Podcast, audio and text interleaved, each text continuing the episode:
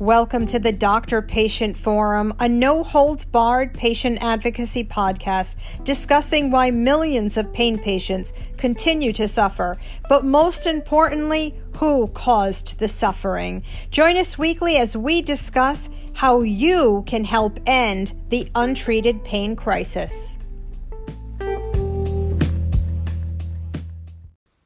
We are releasing a quick mini episode today, but we will still be releasing our full podcast tomorrow with pharmacist Matt. In this episode today, I'm interviewing Dr. Jay Joshi. He is doing an extremely important survey, and we really need your help. We will be linking the information in the show notes. We will also be putting it on our website. The plan is to release one question a week, and we will put it on our website weekly as we do that, and we will post it so you know about it. So please listen to this podcast, share it with everybody you know, because we need as many pain patients as possible to answer these questions. Today we have on Dr. Jay Joshi. I'm going to let him introduce himself here in a minute, but he's going to explain something that he's doing with a survey that's mm-hmm. going to help pain patients and doctors. Hi, Jay. Thank you so much for being with us today. Hi, Bev. Thank you for having me. I appreciate everything you guys are doing at the Doctor Patient Forum. Uh, yes, thank you so much. I mean, you've done so many things with the Daily Remedy. So, how about you just tell us a little bit about yourself and what you're doing and all about this project you're doing? Sure. So, I'm a primary care physician. I am uh, practicing in Northwest Indiana, Whiting, Indiana specifically. I was um, the victim of uh, overzealous DEA agents who through misconceived policies, uh, targeted me and subsequently indicted me for uh, prescribing outside of the scope of medicine. Uh, after completing that entire legal ordeal and regaining my medical license, I realized that I cannot just move on. I have to do something for my patients and for the medical community as a whole.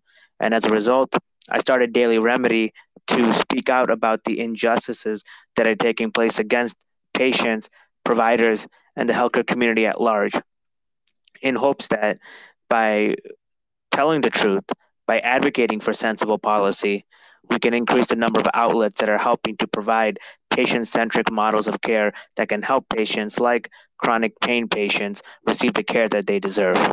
So, Jay, I'm so sorry to hear that you were targeted. We've heard so many stories of doctors who have been terrorized from the government, and that's uh, definitely what led to this project you're doing and i'm so excited to help you promote it because i really do think that it will help pain patients it will help doctors because one thing i think people don't fully understand is a big reason that doctors don't prescribe is because they're afraid to prescribe because they're targeted with different things like PDMP metrics and algorithms and all these other things we've been speaking about. They're scared and they have every right to be scared, as you know, because you were targeted, right? Yeah, certainly. It's a pernicious pandemic of fear that complements the opioid epidemic. We all know the statistics. Prescription opioids are decreasing, illicit opioid like fentanyl and heroin are increasing. The data shows this, but the policies don't reflect it. And I think part of the reason why the policy fails to understand this is because we're not getting the right information from patients. Any patient, chronic pain, substance use dependency, or some mental health condition that take certain medications that fall under the controlled substance list face a certain fear or at the very least physician encounter.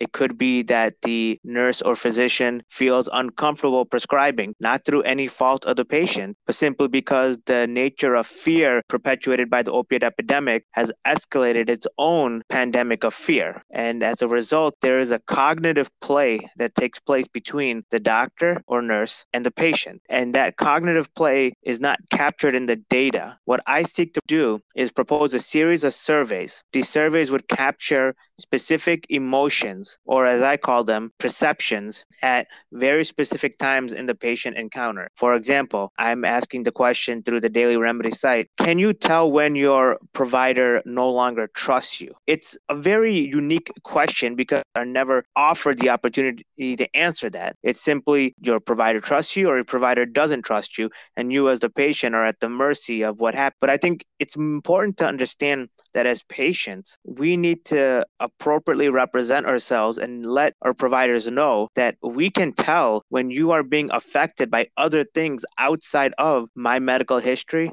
my medical needs, or the patient encounter.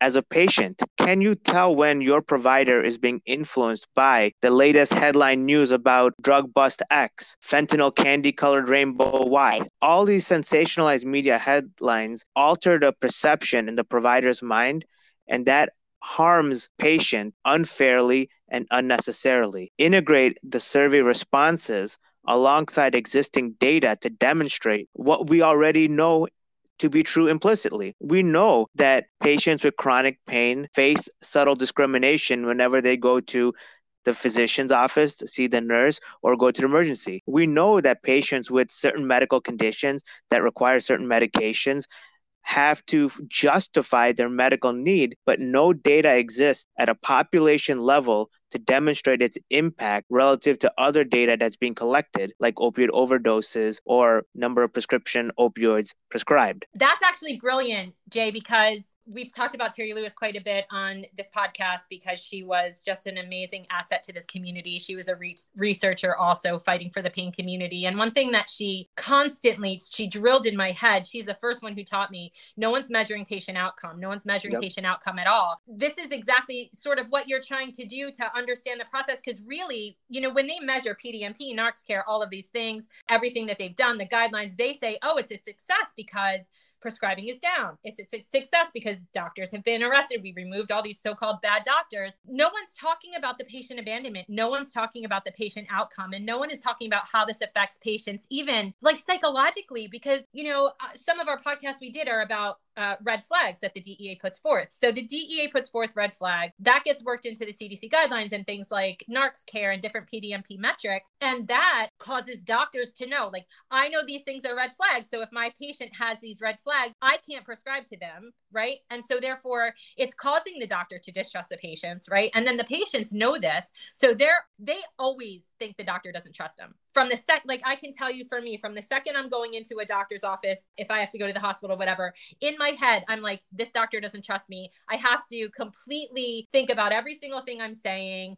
to edit my words in my head so I don't, you know, we know the red flags like you can't be dressed too nicely, you can't be underdressed, you can't mention a drug specifically, but you can't not know the name of the drug. Like there's so many different red flags. Like can't have a mental health diagnosis. So if I'm struggling with depression, I can't tell my doctor that because they're because really when you tell your doctor you're you're depressed often they just dismiss you now which causes patient abandonment but I don't blame the doctors because if the patient says they're depressed and the doctor puts that in the medical records and the doctor continues to prescribe, that doctor can very well get targeted. So, all of this, all caused by targeting doctors, medical boards, the feds targeting doctors. This has caused this distrust in the doctor's office. And the thing that's so ironic to me is one of the main goals of the CDC guidelines that they put was that it could improve the doctor patient relationship.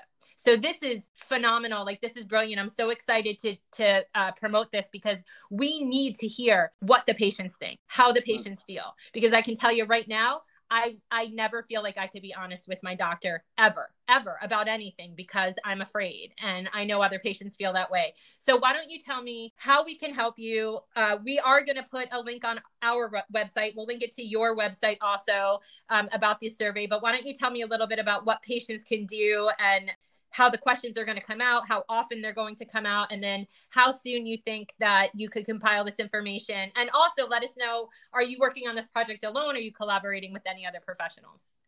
Uh, certainly is.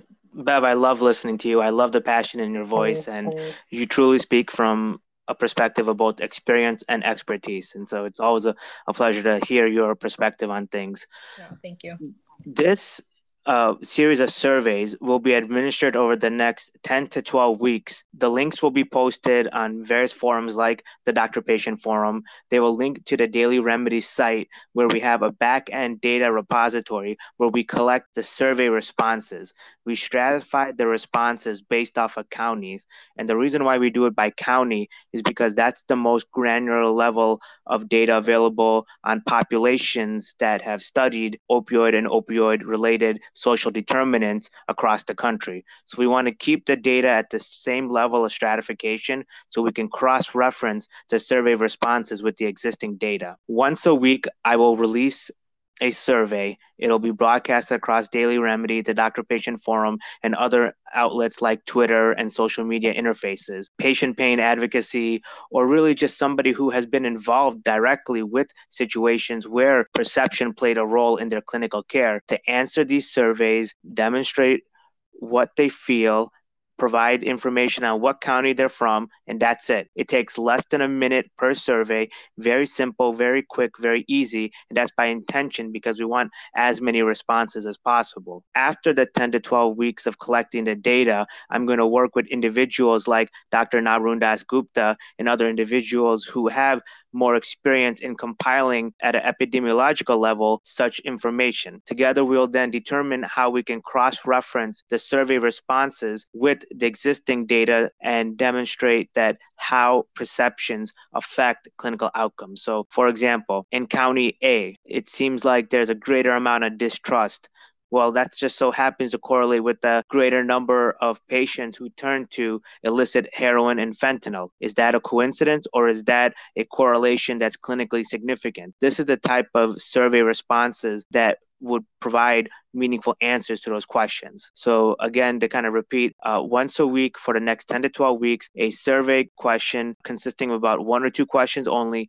will be disseminated. After that, I will take another three or four weeks to work with individuals like Dr. Dasgupta to then compile the data. And once it's compiled, it'll be publicly available. So, anybody who's interested in taking that information, compiling with their own studies or with existing studies that are ongoing, I'm more than happy to share. This this is a collaborative approach. All of this can only work if we're actively involved in setting policy and advocating for each other. So, in that vein, I'd like to share the data with everyone in hopes that it can help provide meaningful information to help patients individually but also help set the record straight on health policy at a national level. That is that's amazing because I I really think the only way we could get out of this mess that has been created is to do exactly what you're doing. All these different people working in different aspects and kind of collaborating and sharing the data because this is brilliant. I mean, we have states that we know like Narcs NarxCare is more that that they've been more active or certain states like say Ohio where their PDMP is run, the executive director is run by someone who's never even on the executive board board of pharmacy in Ohio, they've never even worked as a pharmacist. They have no experience. They're completely law enforcement. That's a complete forensic tool. You know, doctors are terrorized because of the PDMP. So, say we get some data from Ohio, like we can actually try to see. I mean, if patients and doctors don't trust each other more in states and areas where doctors are more targeted, and then therefore, if there's more patient abandonment and then even overdose deaths, like that's that's actually brilliant. I mean, I think uh, this could be the start of a lot of this unraveling of this information to show they call it un- unintended consequences. You know, uh, Dr. Ted Kolas wrote an article calling it intended consequences.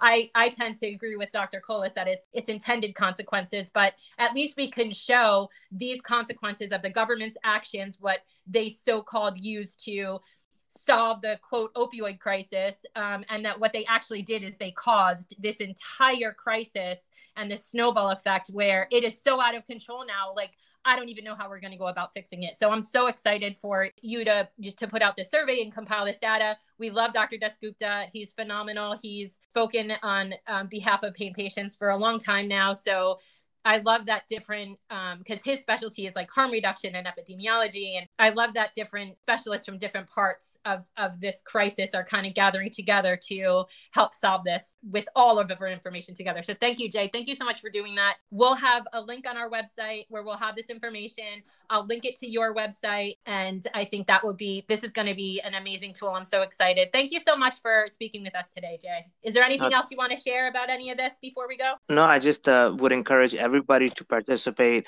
encourage uh, people to share the survey link. The more responses we get, the stronger the response data can prove out to be, and the more valid our plight as pain patients and as physicians caring for pain patients will be seen. So we are all in this together and i hope that we can all work together to show that what we think inside of our heads is real is legitimate it needs to be taken seriously by the medical community. Just those words alone i can tell you they are going to encourage so many patients because so many patients just feel alone. They feel their voices are never heard no one cares no one listens no one cares if they live or die. So just those words alone i know are going to encourage people so thank you so much for for doing this jay and thank you so much for speaking with me today thank you for having me Bev talk soon Just a quick disclaimer that what you hear in our podcast is not to be considered medical or legal advice.